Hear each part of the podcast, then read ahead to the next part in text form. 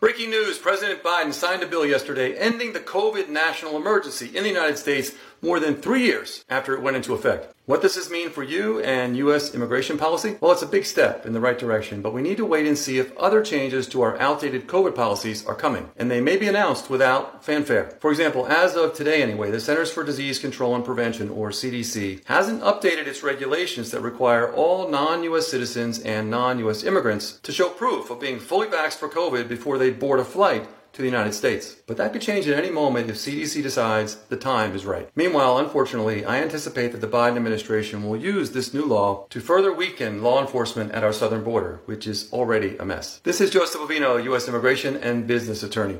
Let me know what you think in the comments below and follow for more. Short Cast Club